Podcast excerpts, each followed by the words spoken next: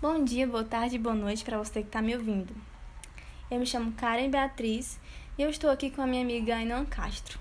Nós somos da Unifametro, cursamos Estética e Cosmética, estamos na cadeira de Fisiologia e vamos falar sobre a radiofrequência e seus efeitos fisiológicos no tratamento da flacidez tisular. A radiofrequência tem ação através de sua corrente de alta frequência, gerando calor por conversão atingindo profundamente as camadas tissulares e promovendo oxigenação, nutrição e vasodilatação dos tecidos. Age desnaturando a fibra do colágeno, tendo como consequência seu encurtamento, levando à contração do tecido conjuntivo redundante. Quando a corrente passa pelos tecidos, ocorre uma ligeira fricção ou resistência dos tecidos, produzindo a elevação térmica da temperatura tissular. A energia penetra o nível celular em epiderme, derme e hipoderme e alcança também as células musculares. Vale ressaltar que as ondas da radiofrequência são inversamente proporcionais à sua profundidade. Bom, agora vou passar a bola para a Nunan. E aí, amiga, tudo bom contigo? Tudo sim. E contigo? Tudo certo, obrigada. E aí, amiga, qual a dúvida? Ah, eu queria que tu falasse pra gente um pouco sobre os efeitos fisiológicos. Tudo bem. Então, vou começar falando sobre o efeito térmico.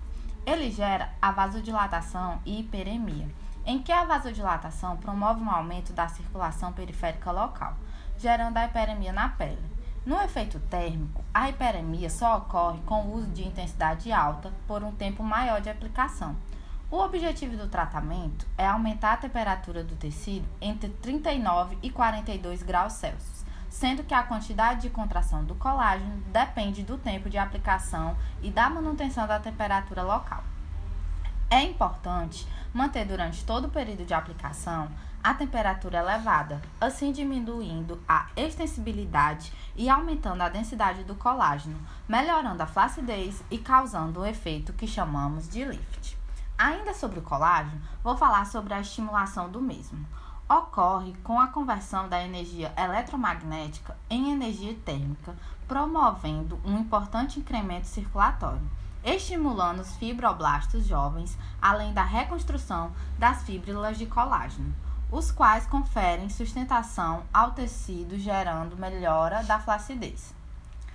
Quando há o aumento da temperatura, a rotação das moléculas de água promove a ruptura das pontes de hidrogênio, que estabilizam a estrutura intra e extramolecular do colágeno tipo 1, principal componente da derme. Isto resulta em uma imediata e efetiva contração das fibras colágenas, o que provoca encurtamento linear e aumento do calibre das fibras colágenas individuais.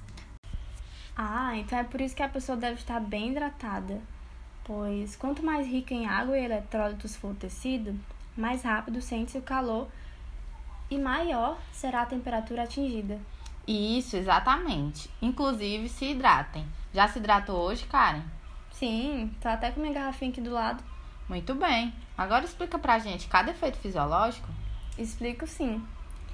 É, os efeitos fisiológicos da radiofrequência no combate à flacidez são vasodilatação e aumento da circulação sanguínea, Além da elevação da temperatura que produz a vasodilatação local, há também estímulos de nutrientes e oxigênio, acelerando a eliminação dos catabólitos.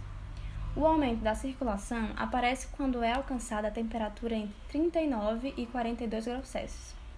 Assim, iniciando-se uma reação de defesa do organismo, manifestando vasoconstrição e consequente diminuição da circulação.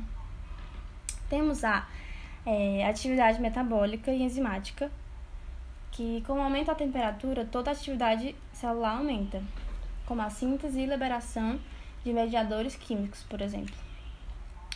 Quando ocorre o aumento da temperatura, causa diminuição da viscosidade dos líquidos, como sangue, linfa e também dos líquidos dentro e através dos espaços intersticiais. Esse efeito é chamado de viscosidade há a estimulação nervosa. E nela, os nervos aferentes estimulados pelo calor podem causar um efeito analgésico, agindo sobre os mecanismos de controle da comporta do mesmo modo que os mecanoreceptores. Por último, tem a alteração no tecido colaginoso. Com temperaturas em uma faixa terapeuticamente aplicável, tem-se mostrado alteração na extensibilidade do tecido colaginoso. Isso ocorre somente se o tecido for simultaneamente alongado e requer temperaturas próximas no limite terapêutico, promovendo a diminuição da elasticidade em tecidos ricos em colágeno. E é isso, esperamos ter ampliado um pouco mais os seus conhecimentos sobre essa técnica e os seus efeitos fisiológicos. Até mais!